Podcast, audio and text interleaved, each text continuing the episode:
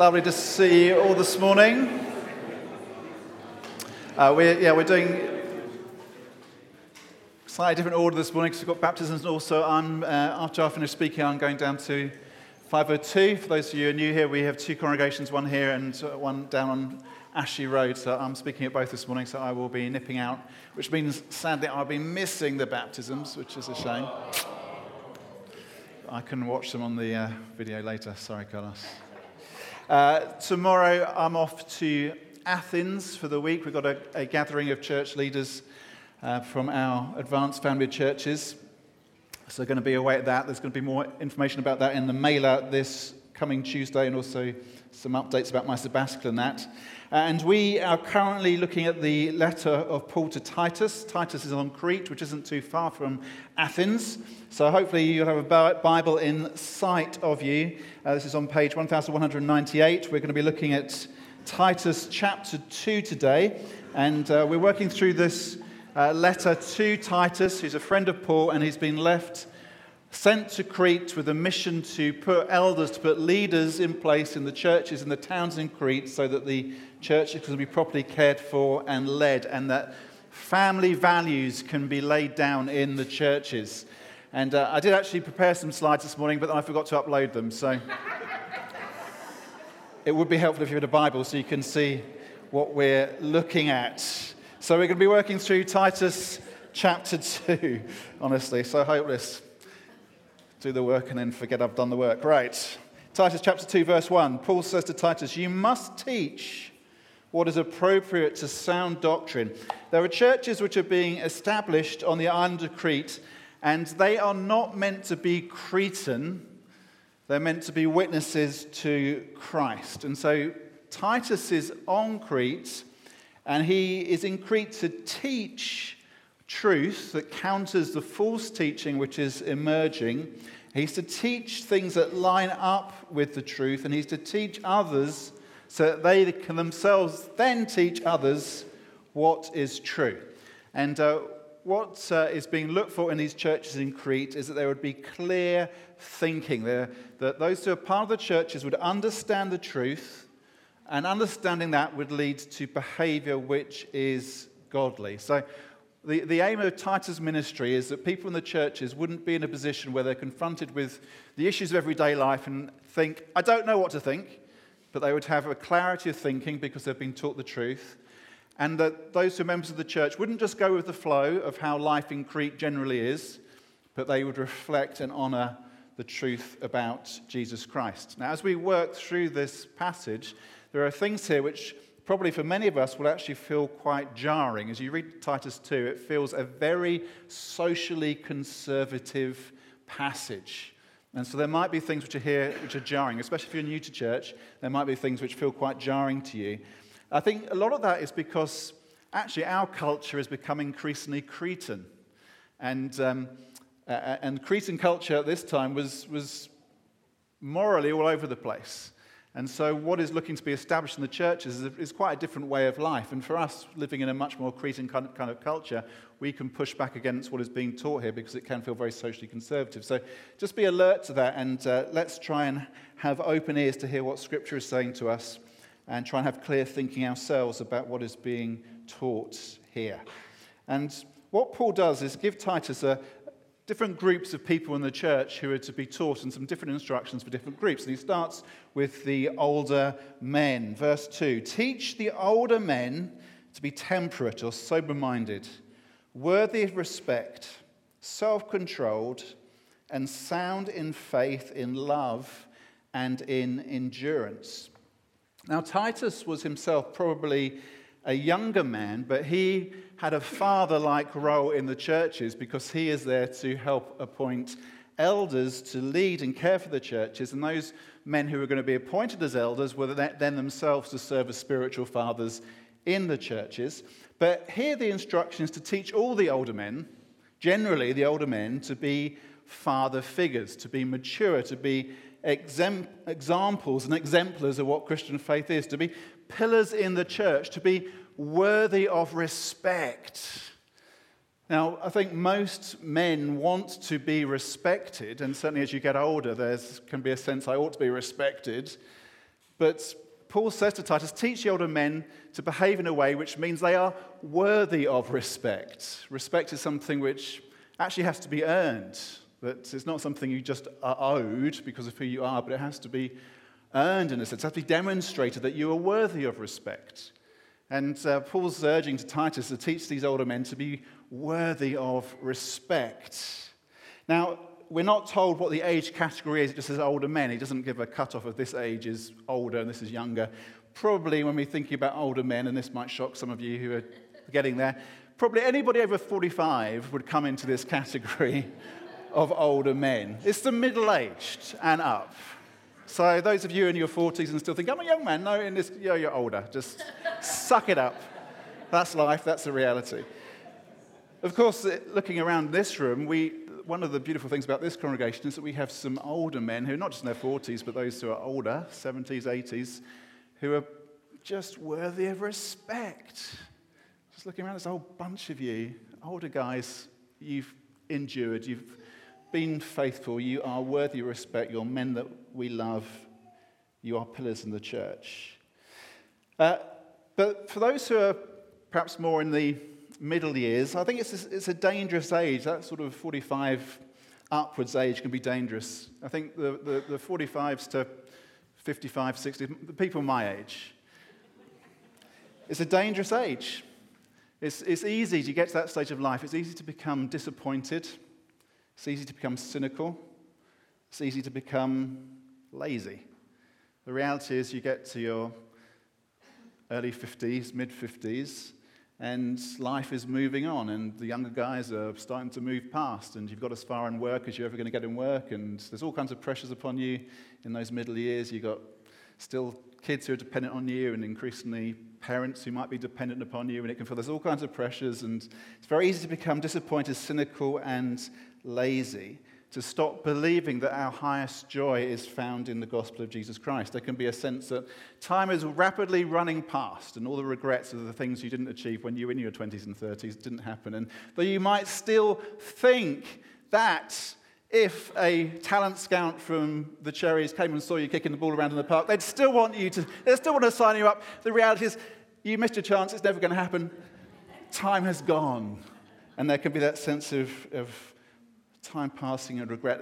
I think also it's an age when we very easily lean into the God of comfort, where, ah, done it, I've worked hard. It's just time to sit back and take life easy and give in to the God of comfort. And so I think a key word here in, in instructions to the older men is endurance.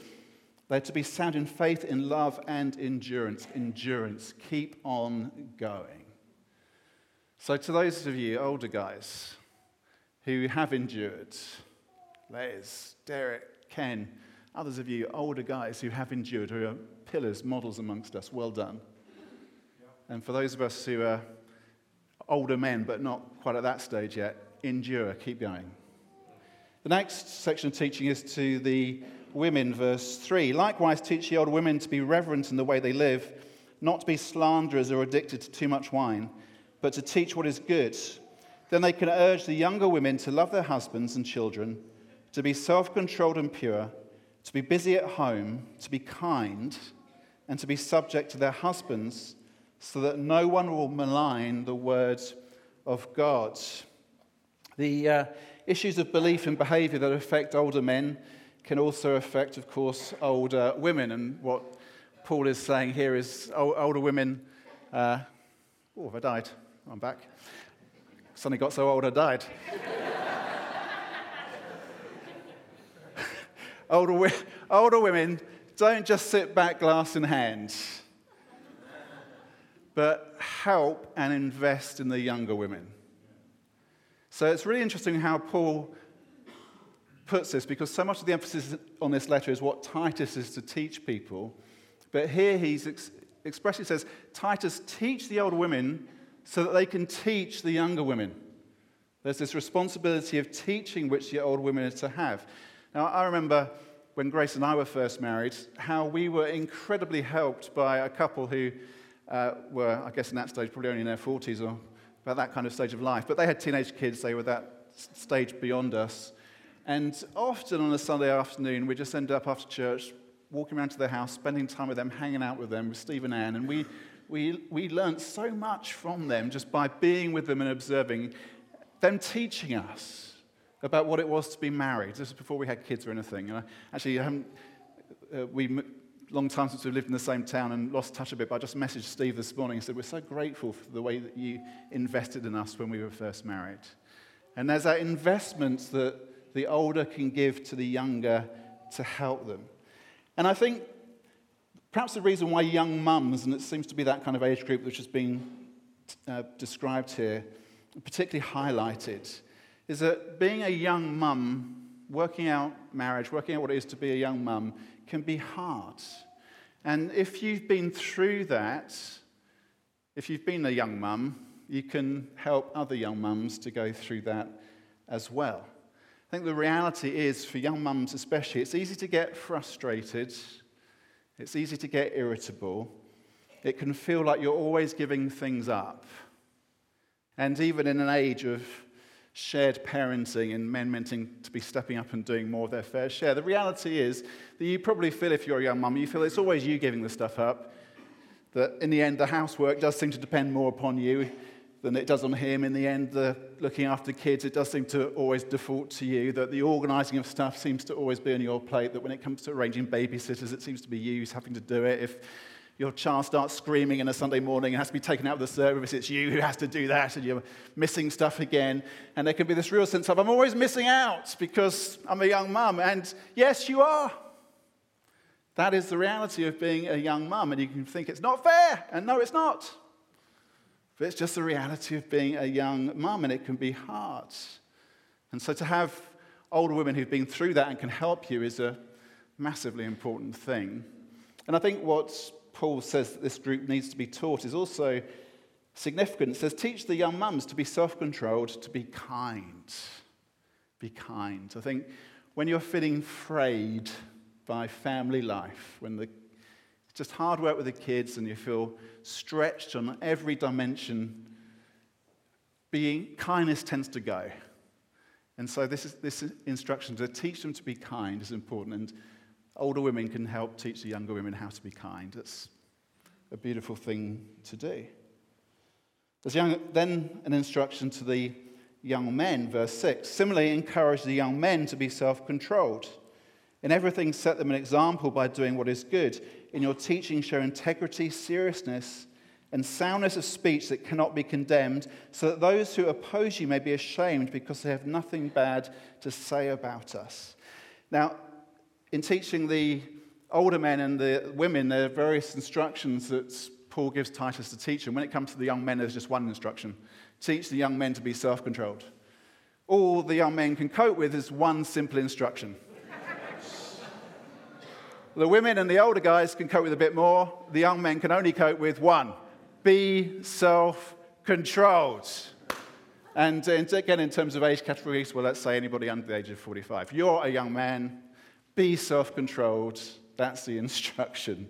Be clear about this. But that's not quite it because then Paul gives Titus instructions about what Titus is meant to do. And Titus himself is probably one of these young men. And so what Titus is meant to do is to model to the other young men not just self control, but these other things as well. Titus is meant to model reliable maturity. He's meant to take responsibility and model that to the other young men in the church. And says, the instruction is do this so that others have nothing bad to say about us.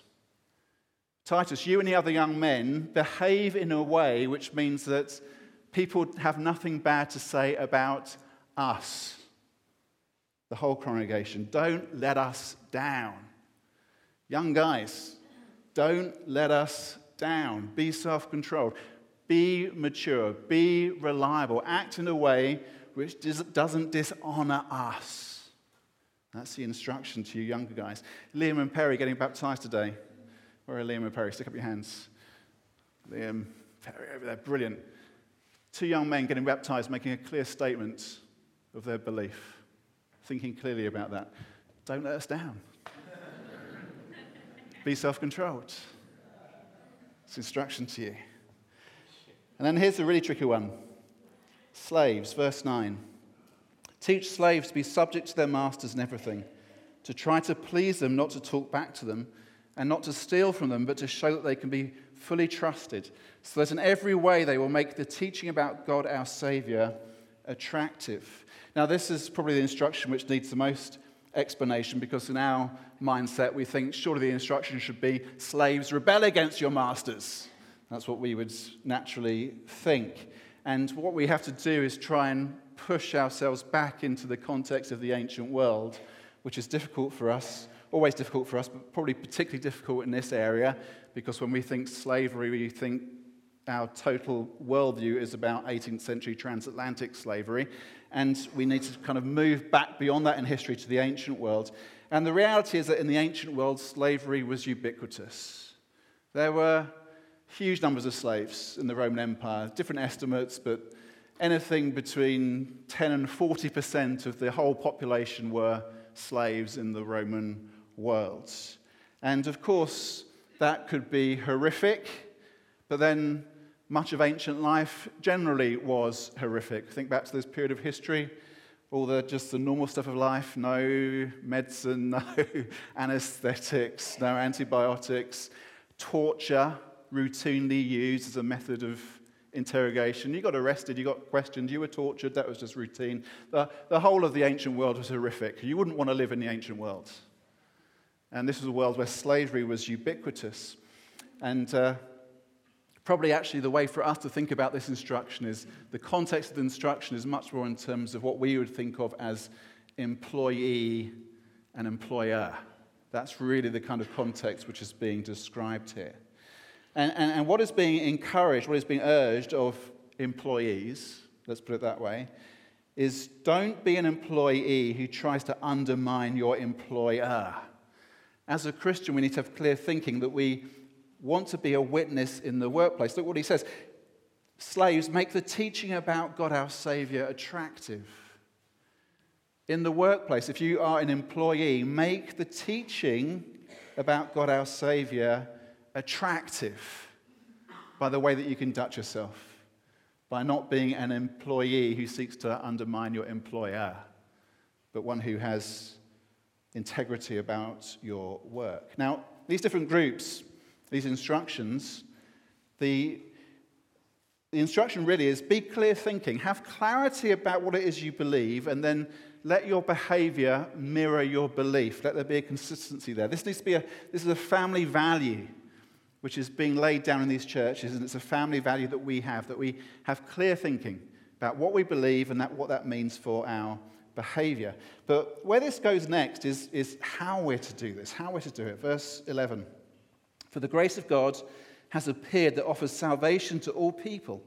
It teaches us to say no to ungodliness and worldly passions and to live self controlled, upright, and godly lives in this present age while we wait for the blessed hope, the appearing of the glory of our great God and Savior, Jesus Christ, who gave himself for us to redeem us from all wickedness and to purify for himself a people that are his very own, eager to do what is good.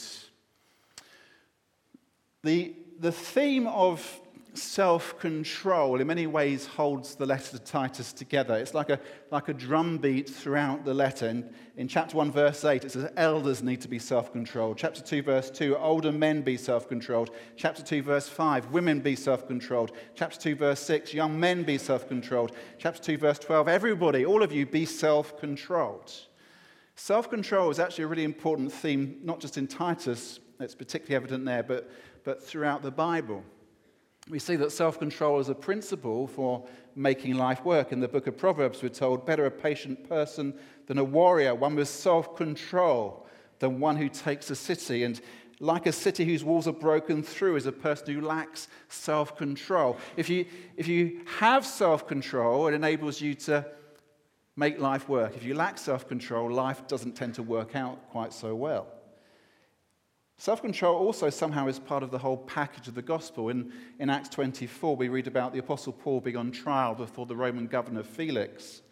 And it says that Paul talked to Felix about righteousness, self control, and the judgment to come. Now, it's always intrigued me because So, Paul, the great apostle, was talking to a Roman governor who doesn't know God. And if you're describing the gospel, you can understand talking about righteousness, being made right with God. The way to be made right with God is through Christ.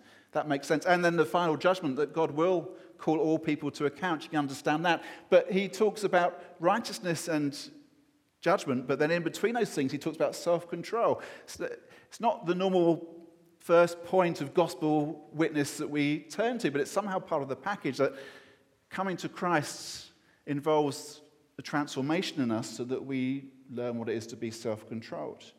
Self control is the fruit of the Spirit, Galatians 5. The fruit of the Spirit is love, joy, peace, forbearance, kindness, goodness, faithfulness, gentleness, and self control. As the Holy Spirit is at work in us, self control is a fruit that is meant to be produced. And self control is it's a characteristic of the Christian life. We see that here in Titus, and the Apostle Peter, 2 Peter 1, verse 5, says the same thing. Make every effort to add to your faith goodness, and to goodness, knowledge, and to knowledge, self control. So, self control is, is an, important thing. And a, a lack of self control undermines all the good stuff. Lack of self control undermines health. And it does that in a whole number of different ways, very practical ways. A lack of self control undermines our personal physical health. If we live in a way which lacks self control in terms of diet or exercise or other things, that's bad for our personal physical health. And a lack of self control can be ruinous to financial health.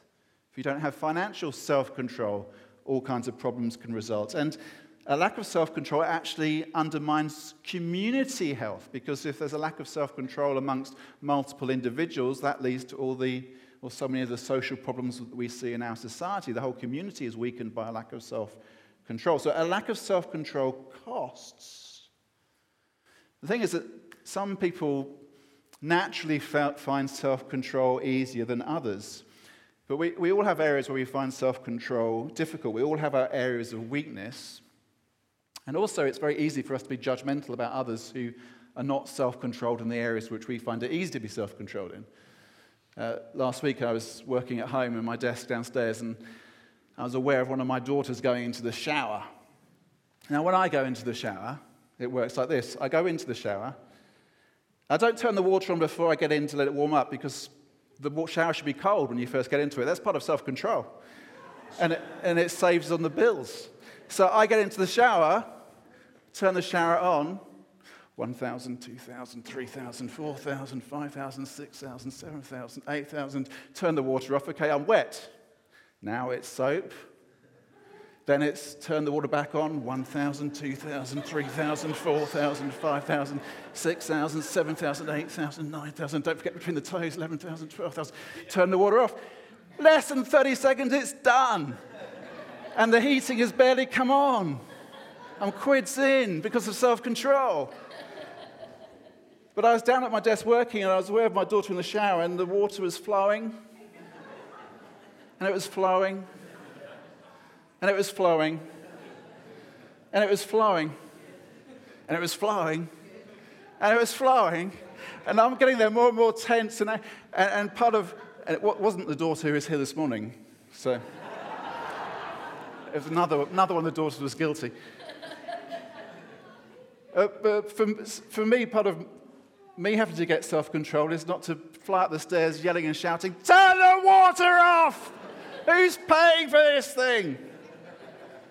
So the whole thing's an exercise in self control. Whether it's short showers or long showers, it's all about self control. The, the thing we see here, though, is that self control isn't just about us and what we're naturally good at being self controlled at or naturally lacking self control in. Actually, it's a work of God's grace. Look what it says, verse 11.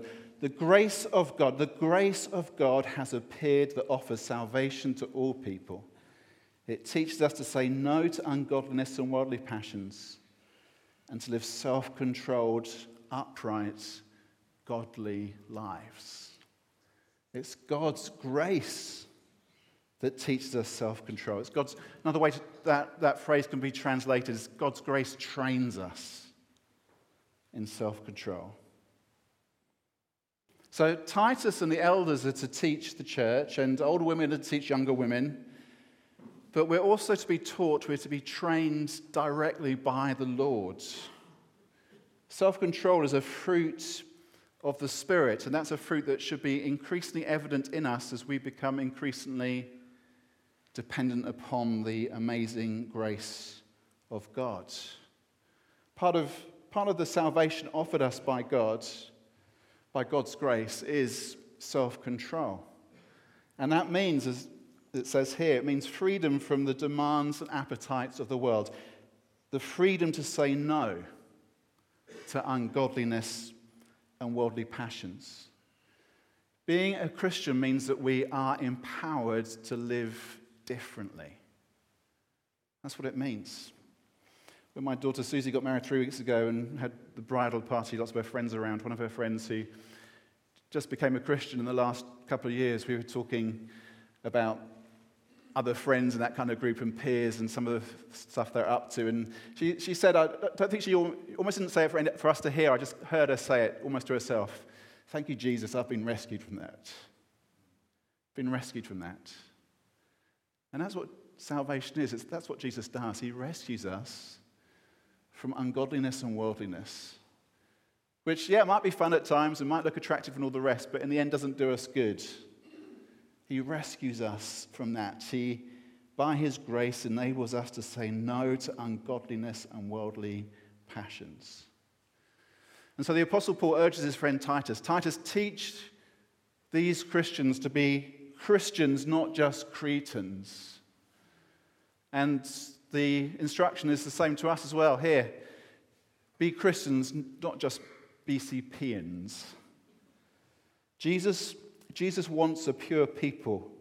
What it says, verse 14, he gave himself, he gave himself for us to redeem us from all wickedness and to purify for himself a people that are his very own, eager to do what is good. He gave himself for us so that we might be a pure people. Let's be clear thinking about that. And he did this so that we would be his very own his very own. Jesus doesn't want, us, doesn't want to share us with, with the world. He doesn't want us to be compromised. He wants his bride, his people, his beloved, his church to be clear thinking about this who we are, our sense of identity. Who are we? That we're those who belong to Christ, his chosen, precious people, redeemed by him for him, Christ's very own who are eager to do what is good, enthusiastic about what, doing what is good. Knowing what Christ has done for us propels us into action. And this is a response to God's grace. This is so key. Self control, doing good, those are not things which you are meant to just generate by our own self discipline. No, they are meant to be a response to God's grace. God's grace, unmerited favor, free gift, His love, poured out on us, undeserved, unasked for, unlooked for, unmerited, amazingly given by Him. The response to that grace, the response to that grace is the ability to say no to ungodliness and worldly passions and to say yes to what is good. To say, Thank you, Lord. You've rescued me from all of that. And in response, I want to give you all of this. Would you stand with me and let's pray?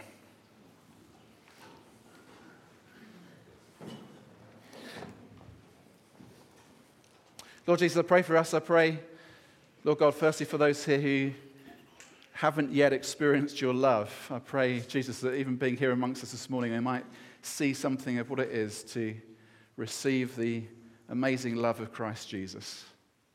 And all for those of us who are part of this already, part of this family. I ask that there would be a clear thinking amongst us. I pray our thinking wouldn't be muddied or muddled or confused, but we'd have a clarity about who we are as your precious people, those you've redeemed, those you've chosen as your very own. I pray there'd be that clarity amongst us. I pray that you'd deliver us from compromise. Lord, I pray whatever age or stage of life we are, whether we're older or younger, male, female, married, single, whatever it is, that, Lord, we would live in a way that our behavior would reflect our belief, that the things we do would reflect the grace that has been poured into our lives. And so, Jesus, if there's things here this morning which we need to get clear, if there's things we need to confess, repent of, bring before you, I pray in your mercy you'd help us in that and we would again know a fresh outpouring of your wonderful grace on us. Lord, we thank you so much for Liam and Perry this morning making this declaration of who they are as young men. And we pray for them that they, as they go through the waters of baptism, there would be a, a, a fresh outpouring of your grace into their lives. And I pray, Lord, that they would witness in the way that they live to the things they believe and confess. There would be an integrity and a maturity about them which far exceeds their years because of what God is doing in them. And Lord Jesus, may that be true of each one of us in this place, I pray. In your name I ask it. Amen. Yeah.